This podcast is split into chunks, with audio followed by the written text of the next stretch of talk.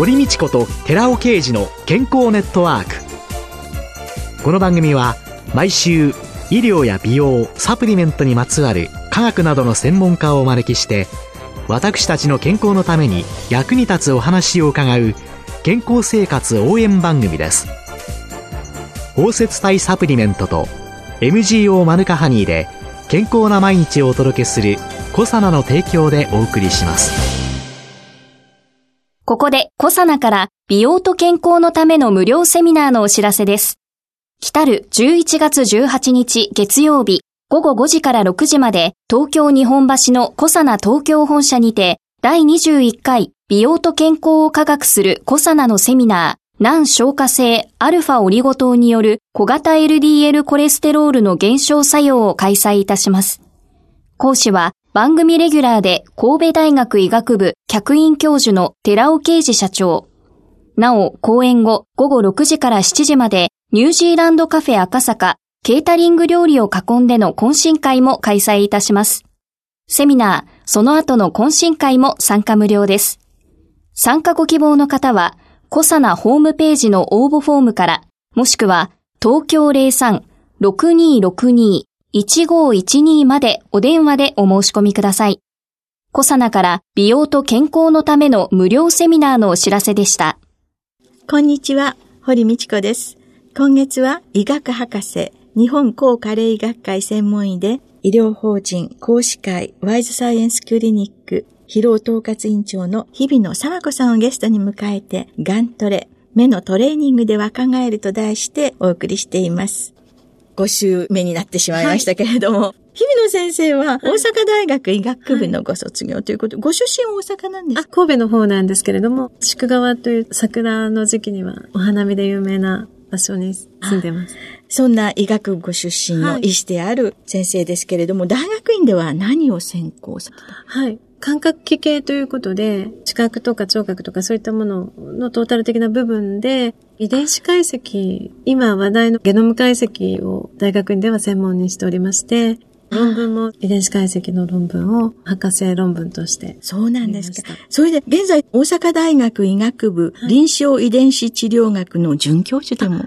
いらっしゃるということで、ここでは先生今どんなお仕事をされてるんですか？月に一回大阪の方に行っておりまして、はい、これからの遺伝子治療ということもすごく重要なんですが、はい、臨床のことと大学とも共同研究的なものを今後は進めていかないといけないなと思っているんですが、えー、こちら、私のボスが森下教授がい。まして、はい、日本で初の遺伝子治療の治療薬を保険適用で認可されたコラテジェンっていうのがあるんですけども、はい、最新、最先端の治療をこれからどんどん研究していく方向で、大学自体老年化循環器系を専門にしているところなんですね。これから治療も変わっていくんでしょうね。そうですね。これから治療が難しいと思われていたものが可能な時代になりつつあると思います。再生医療とかで、はい、ノーベル賞を受賞された山中先生も iPS 細胞といった部分でも、これからどんどん再生医療以外に遺伝子治療も含めて、日本がそういった医療の先端をね、走っていけるように、私も頑張っていきたいなと思います。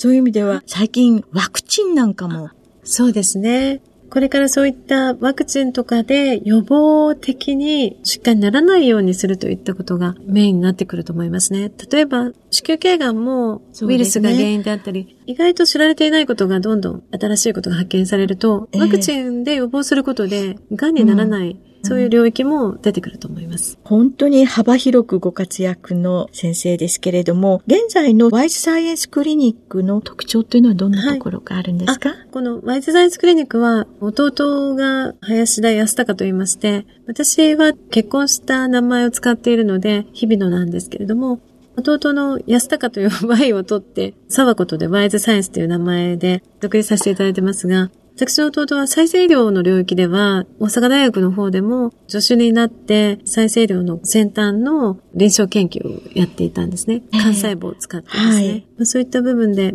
大学とか大きな医療機関の場合は、なかなか新しいことをやるとなると、いろんな壁があると思うんですね。そういった意味では、今のこういったプライベートのクリニックと大学との立場それぞれあるんですけれども、新しいプレリミナリーな臨床研究から得られたデータをもとに、またそれを基礎的な研究とつなげて、エビデンスを出していくっていうところにつながればいいなという思いで、今の現在のクリニックもやらせていただいています。基礎と臨床。はい。その合体。はい。実は臨床の現場から得られるヒントが多いんですけども、実際には基礎研究は基礎研究、臨床は臨床っていう形で分かれてしまっているので、えー、私は大学では基礎研究もやっていましたし、臨床研究もやってましたので、そういう橋渡しになれたらいいなという思いと、弟は眼科の専門医なんですけども、はい、私も眼科は7年間やっておりまして、その後皮膚科に転科をして、そして消化器内科、今老年科。今までは若返りとか、普通は治せないの病気とかっていうのがあった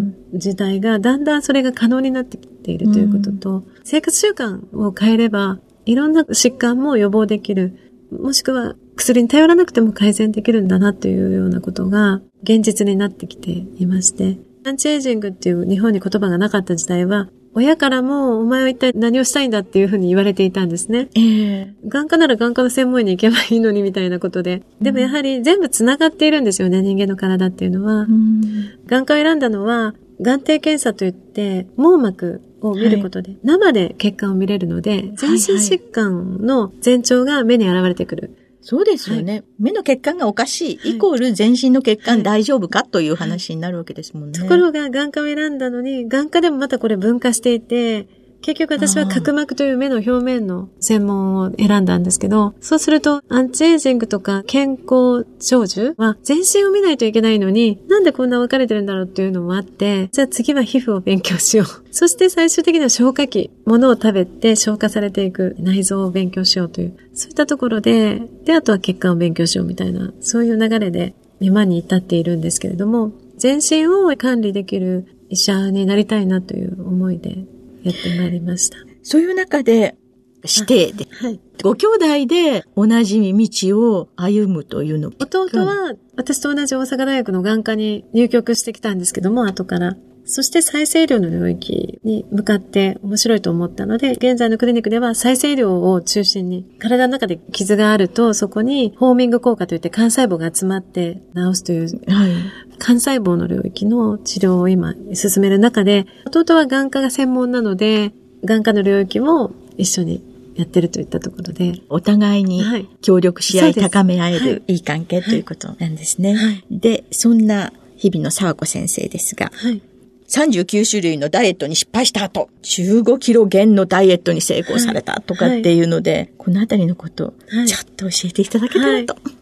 い、忙しすぎて、っていう理由をつけてはいけないなと思うんですね。皆さんほら忙しくて病院に行けないとか、忙しいからっていう理由をつけるじゃないですか。はい。それはいけないなと気づきました。ダイエットをした時に。はい。で、今は美容系のことはできないですけれども、せめて生活習慣だけは忙しいとかを理由にしないで行うようにしました。それで私は中学校の時から太ったり痩せたり変動が激しかったんですけれども、はい、その中でいろんなダイエットをやったんですね。〇〇だけダイエットみたいな。ゆで卵ダイエット。ゆで卵ダイエット。リンゴ。コーヒーダイエットとかあったと思うんですけど、いずれも短期間で痩せるんですけども、肌がカサカサになったり、体調崩してっていうようなことが多かったですし、リバウンドも多かったんですけども、何よりも人っていうのは食べたものを基礎代謝で燃料としてエネルギー代謝、エネルギーに使っていくのに、燃費の悪いことをすると、体は省エネモードになってしまうと、食べ込むわけですよね。悪い負のサイクルになってしまうので、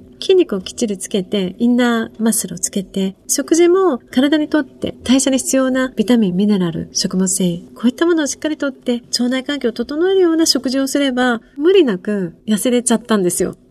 3年間キープされてるわけですよね、しっかりね。そうですね。キーワードは、幹細胞と言われる私たちの体の中でいろんな細胞の大元になる。怪我をするとそこが修復されて、はい、大元の細胞を活性化するような食事と私が39歳のダイエットの本で書いてることが一致してたということが分かって、最近幹細胞の本も5月に出したんですけども、5つのポイントっていうのを書いてまして、はい、血糖値を上げないっていうのはすごく重要なんですね。食べ方で血糖値をいきなりドンと上げない。はい、そしてあとは運動をするのも、激しい運動はは逆に老化を進めてしまうので、はい、意識してインナーマッスルを鍛える。寝る前の15分ストレッチとかすごく良くてですね。ええ屈伸運動とかですね。はい。あとは足を上げたりとかする運動。はい。これが本当に代謝を上げてくれますし、腹部にある腸腰筋とかそういうインナーマッスルを鍛えてくれるんですね。そして三つ目は油の取り方もすごく重要なんですね。はい。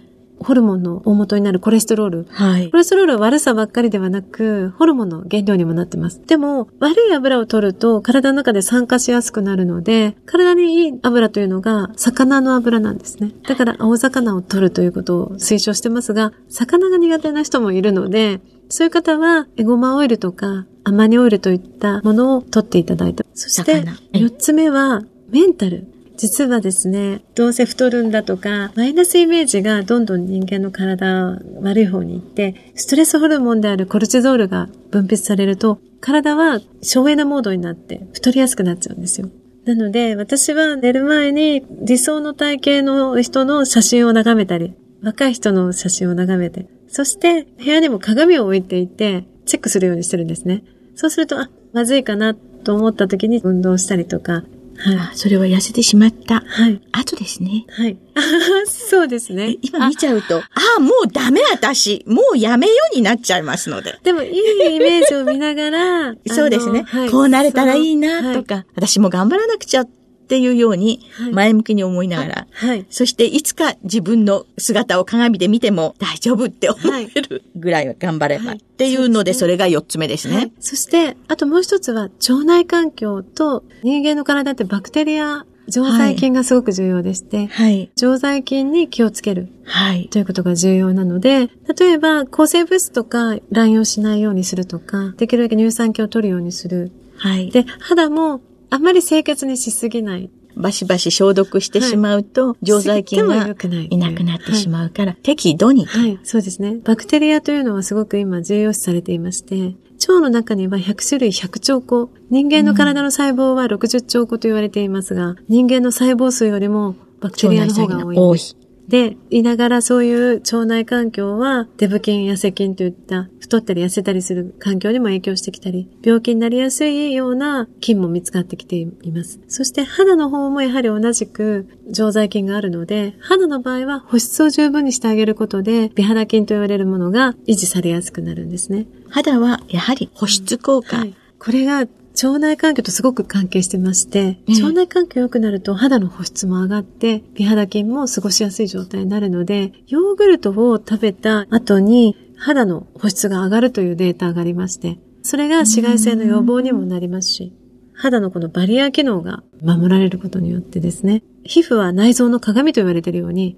内臓と皮膚って繋がっている中で、5つ目は菌というバクテリアという言葉に注目しましたけれども、そういった良いものを維持するためにも、体にとって必要なものを取るということも重要だと思います。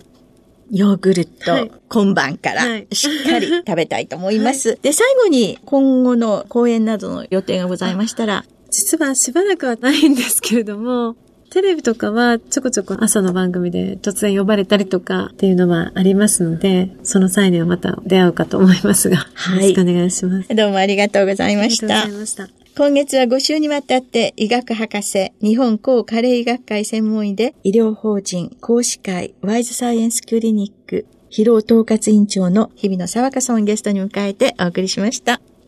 続いて、寺尾刑事の研究者コラムのコーナーです。お話は、小佐奈社長で神戸大学医学部客員教授の寺尾啓二さんです。こんにちは、寺尾啓二です。今週は先週に引き続き、体の機能を調節して健康寿命を伸ばす、ヒトケミカルとヒトケミカルの組み合わせというタイトルでお話しさせていただきます。L カルニチンの血中レベルは、経口栄養入院群では自立群に対して約73%、そして予想通り食事から L カルニチンを摂取できない傾聴栄養入院群では自立群に対して55%という大変低い値が示されています。脂肪酸は細胞質ではコエンザイム A と結合したアシルコ A の状態で存在しています。ミトコンドリア内膜を通過する際に L カルニチンと結合し、これをアシル交換って言いますけれども、アシルカルニチンとなります。総カルニチンに占めるアシルカルニチンの割合においては、自立群が26%、蛍光栄養入院群が16.5%、傾聴栄養群は19.5%で、アシルカルニチンの割合が高い自立高齢者は入院高齢者よりも脂肪酸代謝が活発に行われていると考えられるわけです。ヘルカルニチンの補給は体脂肪の減少、総筋肉量の増加、及び精神的疲労や肉体的疲労が改善されます。コエンザム9点に関しても、経口栄養入院群において、肉類などのタンパク質摂取量が自立群に対して少ないことから、コエンザム9点の摂取量も少なくなっています。傾聴栄養入院群に至っては、コエンザミ9点摂取量は 0mg と見積もられています。経口栄養入院群の血中高級点レベルは自立群の60%。傾聴栄養入院群では自立群に対して47%ととても低い値を示しているわけです。また、還元型コエンザミ9点は、使用性の抗酸化物質で、生体膜を酸化ステレスから守る働きを持っていますが、還元型コエンザミ9点の総コエンザミ9点に対する割合は、自立群が96.4%、経口栄養入院群が91.4%、経腸栄養入院群が88.3%ということでありました。長期入院高齢者は自立高齢者に比べて酸化ストレス型の状態にあることがわかります。そして自立高齢者はコエンザミ9点の還元能力が高いと考えられます。これは酸化型のコエンザム9点がエネルギー酸性に利用された際に還元型のコエンザイム9点に変換されるためで、自立高齢者は十分にエネルギー酸性できていることを示しています。L カルニチンやコエンザム9点の補給に伴ってエネルギー酸性ができるようになれば、体脂肪の蓄積が抑えられ、筋肉を増強し保つことができるようになると考えられます。以上のように、栄養状態の改善と QOL 低下の予防という2つの側面から L カルニチンやコエンザミ9点の積極的な摂取は高齢者にとって大変有効であると思われる結果でしたお話は小佐野社長で神戸大学医学部客員教授の寺尾啓二さんでした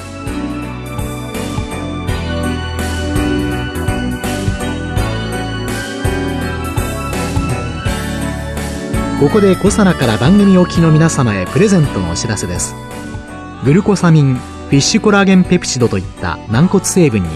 摂取した軟骨成分の組み立てをサポートする高級店などを配合したナノサポートシクロカプセル化スムースアップ。これに軟骨成分の構築を促進する成分として大豆抽出成分ポリアミンを加えました。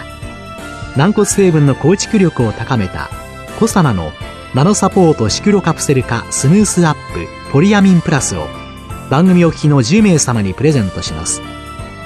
プレゼントをご希望の方は番組サイトの応募フォームからお申し込みください。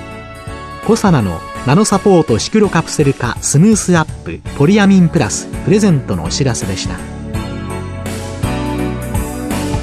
堀道子と寺尾啓二の健康ネットワーク。この番組は「包摂体サプリメントと MGO マヌカハニーで健康な毎日をお届けするコサナの提供でお送りしました。